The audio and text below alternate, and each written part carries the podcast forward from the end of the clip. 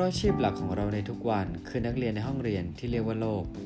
เราเชื่อว่ายังมีอีกหลายสิ่งที่เรายังไม่รู้และเราให้พบเจอ เพื่อนำมาแต่งเติมในแบบสร้างเสริมประสบการณ์ของชีวิตต่อไปไม่รู้จบครับ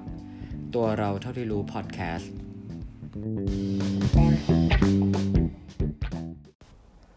รู้ว่าเสี่ยงแต่คงต้องขอลอง สวัสดีครับ ตัวเราที่รู้พอดแคสต์ EP ที่ 26 ผมหนึ่งอภิชาติ ว่าด้วยเรื่องของ gambling หรือว่าการพนันสำหรับ EP นี้คือมีฟีดแบ็จากท่านผู้ฟังเนี่ยแจ้งมาทางคุณตู้นะฮะ ว่าอยากจะระเหมือนอยากจะฟังเกี่ยวกับเรื่องตรงนี้ แล้วผมกับตู้เนี่ยก็เลยได้คุยกันว่า EP เนี้ยเราจะทำแยกกัน เพื่อดูว่าแต่ละฝ่ายเนี่ยจะหยิบยกเรื่องราวหรือความน่าสนใจในท็อปิกเกี่ยวกับการพนันเนี่ย มาในรูปแบบไหนนะฮะสำหรับผมเนี่ยเราขอเอาข้อมูลเบื้องต้นมาก่อนละกันนะฮะข้อมูลเบื้องต้นเนี่ยมาจากสำนักงานกองทุนสนับสนุนการสร้างเสริมสุขภาพ หรือที่รู้จักกันในสสสนะฮะและภาคีเครือข่ายนะฮะได้ตรวจสอบพบว่าคนไทยเนี่ยมีการติดการพนันเนี่ยเป็นจำนวนค่อนข้างมากเลยทีเดียวนะครับโดยตัวเลขทางสถิตินะฮะ ตามที่หน่วยงานเกี่ยวข้องเนี่ยได้รายงานมาเนี่ยและได้นำมาเสนอสื่อเนี่ยในปี 2562 หรือปีที่แล้วนะฮะ คนไทยเนี่ยเล่นการพนันร้อยละ 57 หรือประมาณ 30.42 ล้านคนนะฮะ คือเมื่อเทียบย้อนกลับไป 2 ปีก่อนหรือว่าปี 2560 เนี่ย เพิ่มขึ้นประมาณ 1.49 ล้านคนนะฮะ เท่ากับว่า มีหน้าใหม่เนี่ยเป็นนักพนันเพิ่มขึ้นกว่า 700,000 คนด้วยกัน โดยการพนัน 5 อันดับแรกที่เป็นที่ยอดนิยมสำหรับบ้านเรานะฮะ อันดับแรกก็คงจะเดากันได้ไม่ยากนะฮะ คือ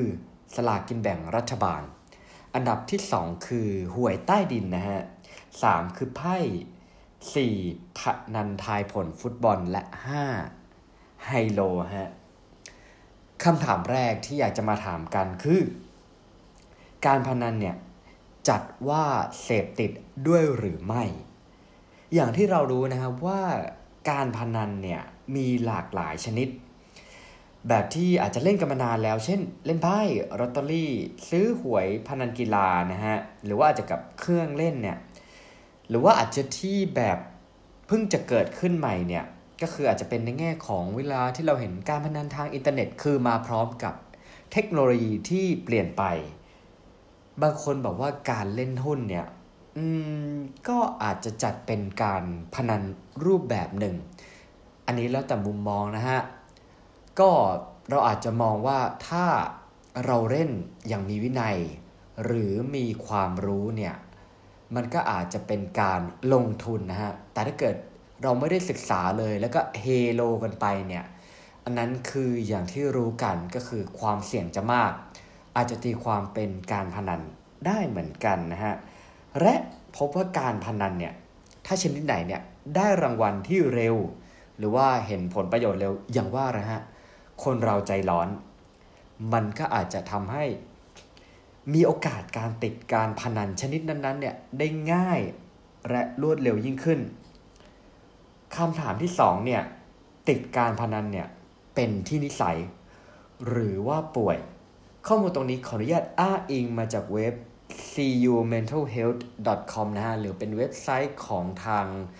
มหาวิทยาลัยจุฬาลงกรณ์นะฮะสำหรับสาเหตุของการเสพติดนั้น ปัจจุบันเนี่ยได้ถูกจัดให้เป็นโรคทางสมองนะฮะ คือเขามีการสำรวจมีการเช็ควิจัยมาเนี่ย วงจรการทำงานของสมองของผู้ติดการพนันเนี่ยจะมีลักษณะที่ค่อนข้าง แตกต่างจากคนทั่วไปนะฮะ คือจะมีการเสียสมดุลของเสือนสารสื่อประสาทในสมองที่เรียกว่าซีโรโทนินนะฮะ โดยเพราะว่าจะมีการทำงานเนี่ยค่อนข้างลดลงในการพนันของเพศชายและเพศหญิงเนี่ย คือทั้งสองเพศเนี่ยมีความแตกต่างกันด้วยนะฮะ ทั้งนี้ทั้งนั้นเนี่ยการพนันเนี่ยก็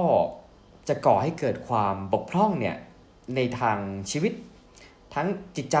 ร่างกายสังคมนะและอาชีพ นอกเหนือจากนั้นเนี่ยมันยังเป็นต้นเหตุเพื่อไปสู่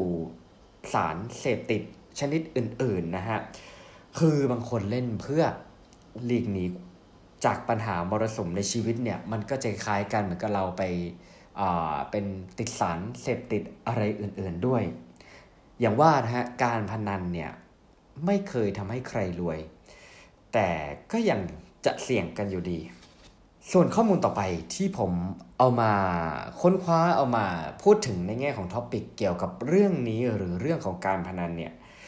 ต้องขอพูดไว้ก่อนว่า โปรดใช้วิจารณญาณในการฟังด้วยนะฮะ ข้อมูลส่วนนี้เนี่ย ผมขออนุญาตอ้างอิงมาจากเว็บไทย pokerbreeze.com นะฮะ สิ่งที่เราพูดถึงเนี่ย มันเป็นเหมือนเคล็ดลับที่บางทีเนี่ยเราอาจจะยังไม่รู้เกี่ยวกับการพนันในบางรูปแบบนะฮะ การพนันเนี่ยบางทีมันก็อาจจะอ้างอิงถึงเรื่องของคณิตศาสตร์ เรื่องของความน่าจะเป็น และ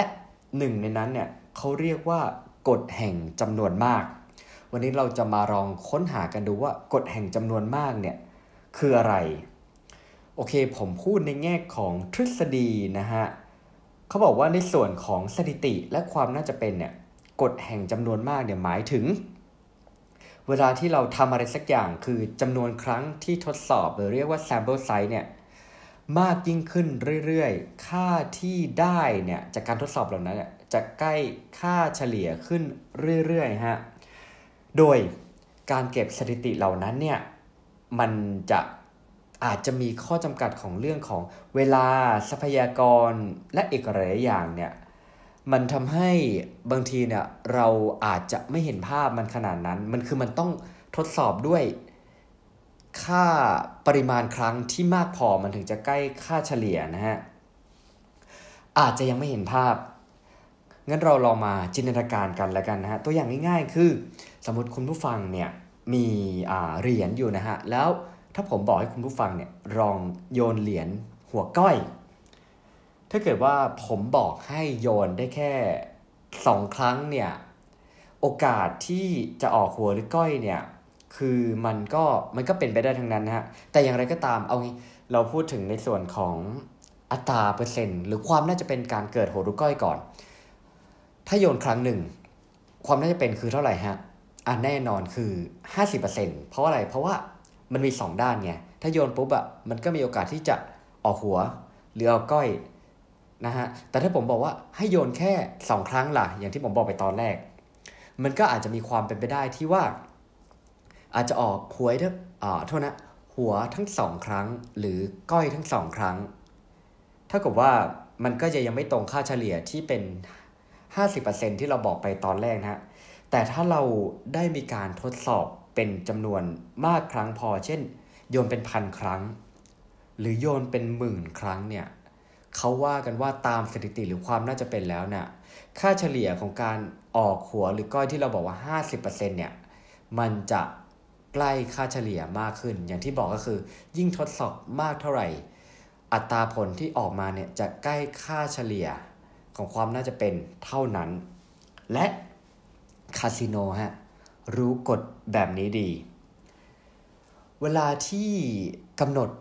เป็นเกมให้ผู้ชอบความเสี่ยงทั้งหลายเข้าไปเล่นเนี่ย โดยเปอร์เซ็นต์ของการที่ผู้เล่นเนี่ยจะชนะเนี่ยก็คือทางทางผู้กำหนดหรือผู้สร้างเกมเนี่ยก็คืออาจจะโอกาสให้มีผู้เล่นเนี่ยมีโอกาสชนะบ้าง แต่อย่างมากเนี่ยไม่เกิน 50%นะฮะ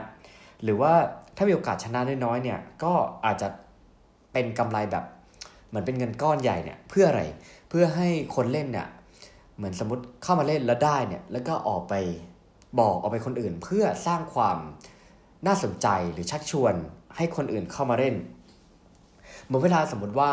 อามองในแง่ของอย่างคาสิโนนะฮะ แล้วมุดเราไปเล่นเนี่ย เราอาจจะรู้สึกว่าเราจะเล่นครั้งสองครั้งแล้วเออมันได้เว้ยแต่ว่าด้วยความน่าจะเป็นที่เราพูดถึงของกฎจำนวนมากเนี่ย พอเราเล่นครั้งไปเรื่อยๆ ด้วย ด้วยกฎของเกมที่เขาสร้างมาเนี่ยสมมติคุณเล่นไประยะยาวจริง ๆ หรือว่าคาสิโนเปิดแล้วก็รับผู้เล่นหน้าใหม่แบบ เข้ามาเรื่อยๆเข้ามาเรื่อยๆลองเทอมหรือระยะยาวที่เขาเปิดรับผู้เล่นทุกคนเข้ามาเนี่ยสุดท้ายเนี่ยมันจะเข้าใกล้ ค่าเฉลี่ยสมมติผมเซตว่าเกมนี้คาสิโนจะมีโอกาสชนะเนี่ยหกสิบเปอร์เซ็นต์แรกๆเนี่ยเขาอาจจะเสียบ้างได้บ้าง เสียบ้างได้บ้างกันไป แต่ถ้าเกิดเขาเหมือนเปิดให้ผู้เล่นได้เข้ามาเล่นกันแบบเวลาระยะเวลายาวนานจริงๆเนี่ยสุดท้ายเนี่ยมันก็จะเข้าใกล้ค่าเฉลี่ยที่คาสิโนจะชนะได้ 60%คือสุดท้ายแล้วเนี่ยทาง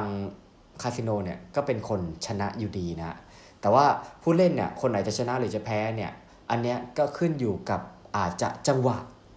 อาจจะดวงด้วยกันนะฮะ ซึ่งจริงๆแล้วอะเคยมีเซียนพนันเนี่ยก็รู้กฎนี้เหมือนกันนะฮะเขาบอกว่าครั้งหนึ่งเนี่ยมีคน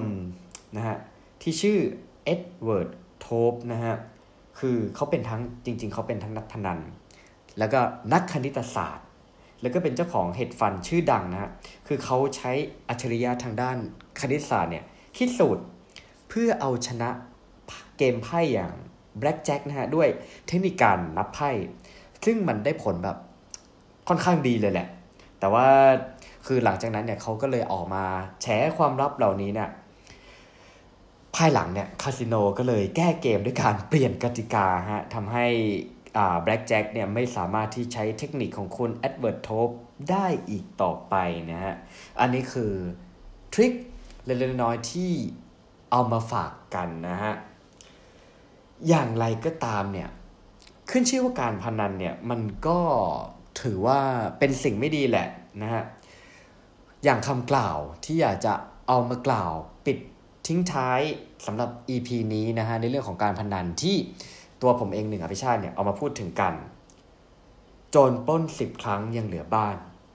ไฟไหม้สิบครั้งยังเหลือที่ แต่เล่นการพนันครั้งเดียว ไม่เหลืออะไรเลยสำหรับ EP อื่น ๆ ของตัวเราเท่ารู้พอดแคสต์และ1บน1เท่ากับ3พอดแคสต์คุณผู้ฟังสามารถติดตามฟังได้ทาง YouTube Spotify Apple Podcast Podbean และ Anchor สำหรับวันนี้ผมหนึ่งอภิชาติ ขอบคุณที่รับฟังมาถึงตรงนี้ สวัสดีครับ